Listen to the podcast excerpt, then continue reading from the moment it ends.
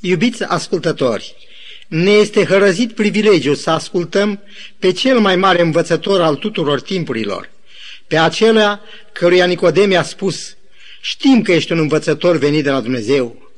Oamenii auziseră vorbindu-se despre Isus. Ioan Botezătorul, acel puternic glas care a răsunat în pustie, venise tocmai ca să pregătească o cale pentru marele învățător. Locuitorii din Ierusalim, din toată Iudeea și din împrejurimile Iordanului au început să iasă la el. Mișcarea religioasă era atât de puternică încât mulți din farisei și din saduchei au venit să primească botezul lui. Eu, spunea Ioan, vă botez cu apă spre pocăință, dar cel ce vine după mine este mai puternic decât mine și eu nu sunt vrednic să-i duc încălțămintele.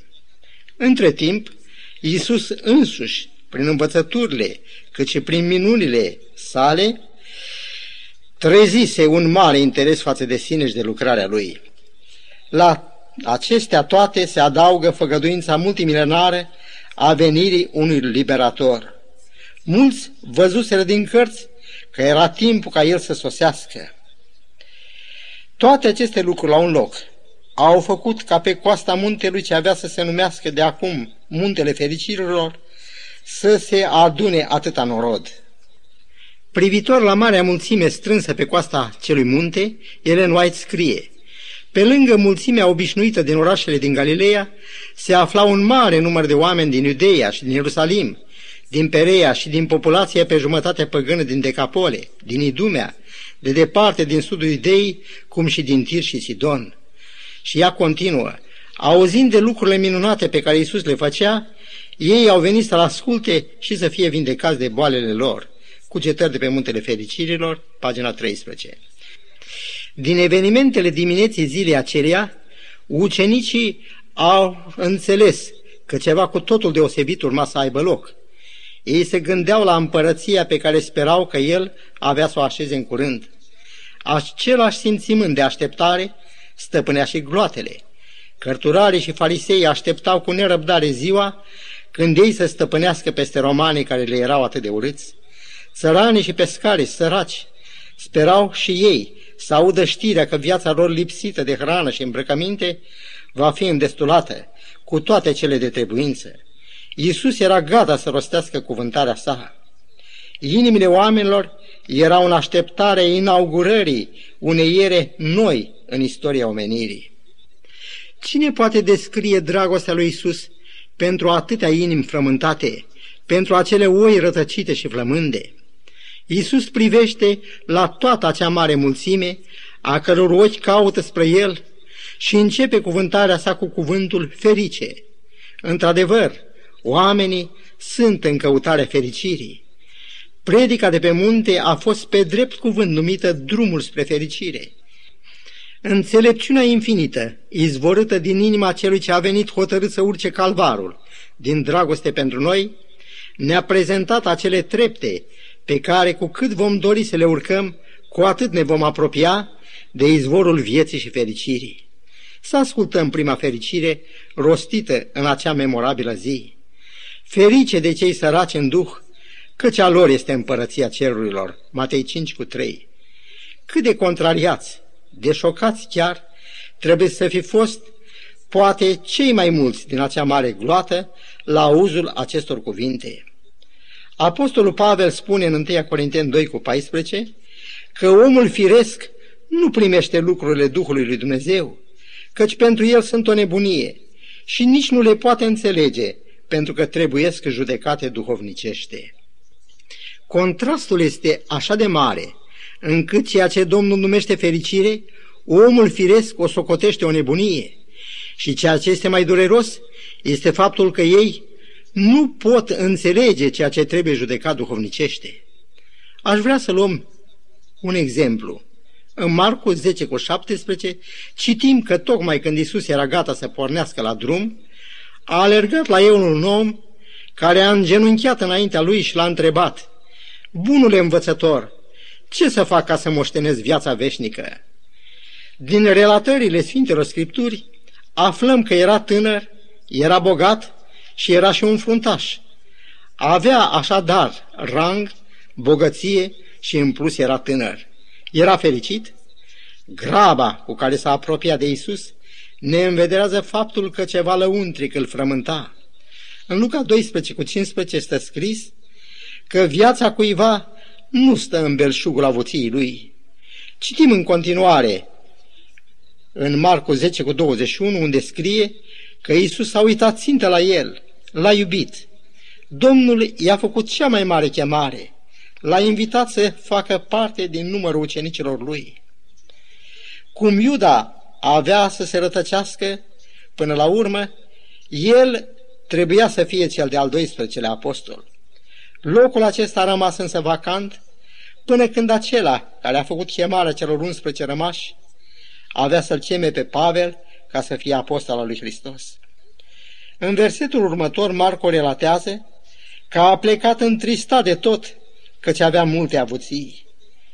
Spre deosebire de ceilalți 11, care erau necărturați și de rând, acest fruntaș ar fi putut să aducă o slujire care să urce la înălțimea la care a ajuns Pavel, cel chemat ca urmare a refuzului său. Numele lui trebuia să apară împreună cu numele celor 11 pe temeliile cetății lui Dumnezeu. În schimb, numele lui Pavel va apărea scris pentru veșnicie pe una din cele 12 temelii ale cetății noului Ierusalim. Gândindu-mă la pierderea incalculabilă a acelui fruntaș bogat și tânăr, în urma refuzului chemării lui Isus, îngăduiți-mi să citesc cuvintele pline de dragoste și îngrijorare pe care de data aceasta El ni le adresează nouă. Eu vin curând, păstrează ce ai, ca nimeni să nu-ți ia cununa.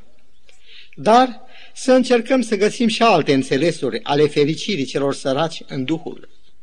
Să presupunem că Isus, care avea putere să vindece, să satore mulțimile flămânde, ar fi îmbogățit pe cei săraci prin repetate pescuiri minunate sau prin belșug de rodnicie a ogoarelor.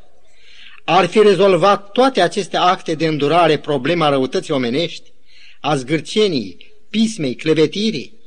Și dacă Domnul care le dăduse în stăpânire țara, peste care acum stăpâneau romanii, ar fi pus pe cărturari și pe farisei din nou în fruntea țării, ar fi lecuit minunea aceasta pe cei oameni de mândrie, de dispreț față de ceilalți oameni și de spirit de asuprire, fericiți sunt cei săraci în duh, adică aceia care își dau seama de lipsurile lor și de păcatele lor și asemenea lui Pavel exclamă, Știu în adevăr că nimic bun nu locuiește în mine, adică în firea mea pământească, pentru că cei drept am voință să fac binele, dar n-am putere să-l fac. Roman 7 cu 18.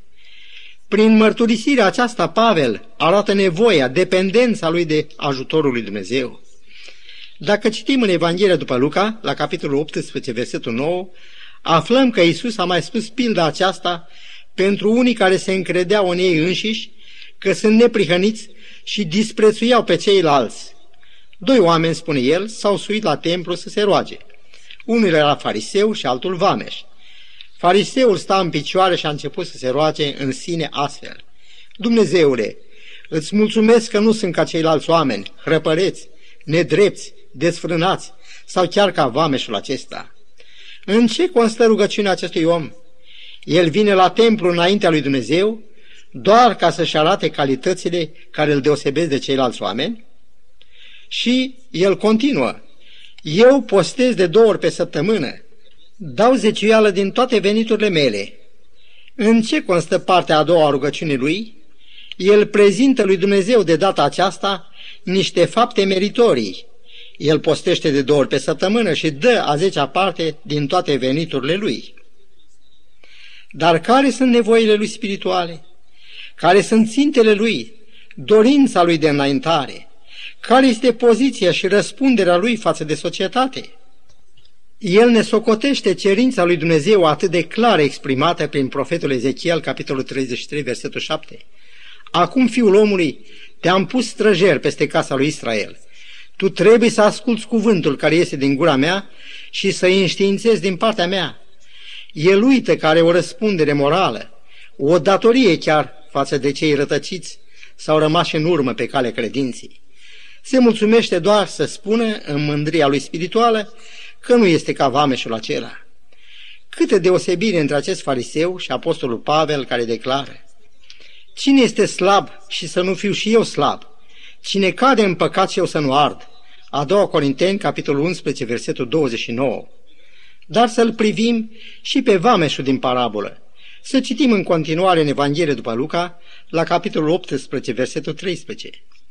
Vameșul sta deoparte și nu îndrăznea nici ochii să-i ridice spre cer. El se bătea în piept și zicea, Dumnezeule, ai milă de mine, păcătosul. Versetul următor ne dă concluzia Mântuitorului care spune, Eu vă spun că mai degrabă omul acesta s-a pogorât acasă socotit neprihănit decât celălalt, căci oricine se înalță va fi smerit și oricine se smerește va fi înălțat. Cei săraci în Duhul nu se uită ca fariseu din pildă la ce au, ci se uită la ceea ce le lipsește. Mulțumirea de sine este o piedică serioasă în calea progresului, după cum înălțarea de sine frânează avântul. Îngânfatul se uită la el și la realizările lui, în loc să vadă ținte noi de atins, culmi spirituale către care să urce.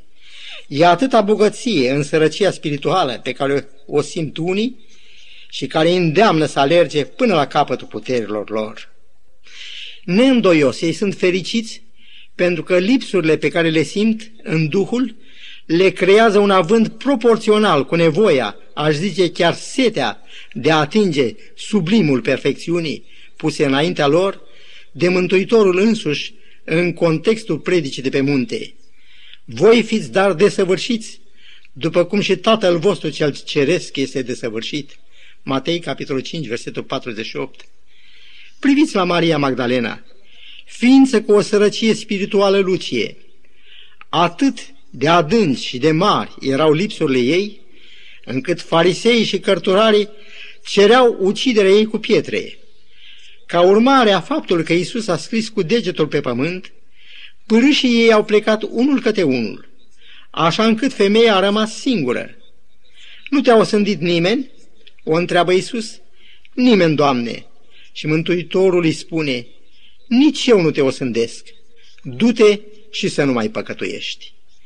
Maria Magdalena este aceea care a spălat cu lacrimi picioarele lui Isus și le-a șters cu părul capului ei. Tot ea este aceea care a pregătit cu acel mir foarte scump trupul lui Isus pentru îngropare. Tot ea se duce cea din tâi la mormânt și ochii se umplu de lacrimi când nu găsește trupul lui Isus acolo. Apoi Domnul îi se arată ei, cel din tâi după înviere. Ferice de cei săraci în duh, căci a lor este împărăția cerurilor. Maria Magdalena, ca și Saul din Tars, erau atât de săraci în duh, încât despre prima s-a spus că nu merită să trăiască, iar cel de-al doilea a declarat el însuși că este cel din tâi dintre păcătoși și că nu merită numele de apostol. Dar cât de scumpe și de îndrăgite au devenit aceste două figuri, două valori și unicate din punctul de vedere al ridicării din cea mai coborâtă degradare adusă de păcat. Sărăcia spirituală, atunci când este recunoscută, invită harul, puterea și dragostea lui Dumnezeu să lucreze pentru sufletul acela. Și dacă este vorba să căutăm și alte exemple în care sărăcia spirituală îmbracă aspecte atât de dureroase și de ieșire din comun, dați-mi voie să vi-l prezint pe Moise. După toate luptele din Egipt și după toate suferințele celor 40 de ani de mărșăluire în pustiu, omul a cărei răbdare a fost atât de greu încercată, în loc să intre în țara făgăduită, intră în mormânt. Unii comentatori spun despre cartea Deuteronomul că este cea mai tristă carte din Biblie. Cât de dureros a fost acel mormânt în care a fost îngropat Moise, omul lui Dumnezeu, și nu numai el, ci și visele lui și dorul lui de a intra în țara făgăduită. Dar istoria care ne vorbește despre Moise nu se oprește la mormântul de pe muntele Nebo, căci pe omul zguduit de atâta întristare și dezamăgire, îl vedem din nou în glorioasa lui apariție de pe muntele schimbării la față. Ferice de cei săraci în duh, căci a lor este împărăția cerurilor. Evanghelia după Luca, în capitolul 15, ne prezintă parabola fiului risipitor. Am auzit pe unii propovăduitori ai cuvântului lui Dumnezeu, socotind-o ca cea mai frumoasă parabolă din Noul Testament. Unul din momentele de seamă din parabolă este atunci când fiul cel mai tânăr, după ce a primit zestrea părintească, în termenii pildei, partea de avere ce îi se cuvenea, a plecat într-o țară depărtată. Se cuvine să remarcăm că el sfidează sfatul cel înțelept al tatălui său și, fără îndoială, calcă brutal în picioare insistența și lacrimile mamei atât de dezamăgite de hotărârea lui pripită, necugetată. Și cum era de așteptat, lipsa lui de experiență l-a aruncat atât de pe neașteptate în ruină. Feciorul cel frumos și mândru, de altă dată, ajunge să păzească porcii unuia din oamenii țării. Și în parabolă scrie versetul 16, mult ar fi dorit să se sature cu roșcovele pe care le mâncau porcii, dar nu îi le da nimeni. Ajuns în fundul prăpastiei, își vine în fire. În Duhul lui frământat, el ajunge să vadă pustiul, deșertăciunea, sărăcia spirituală în care se găsește.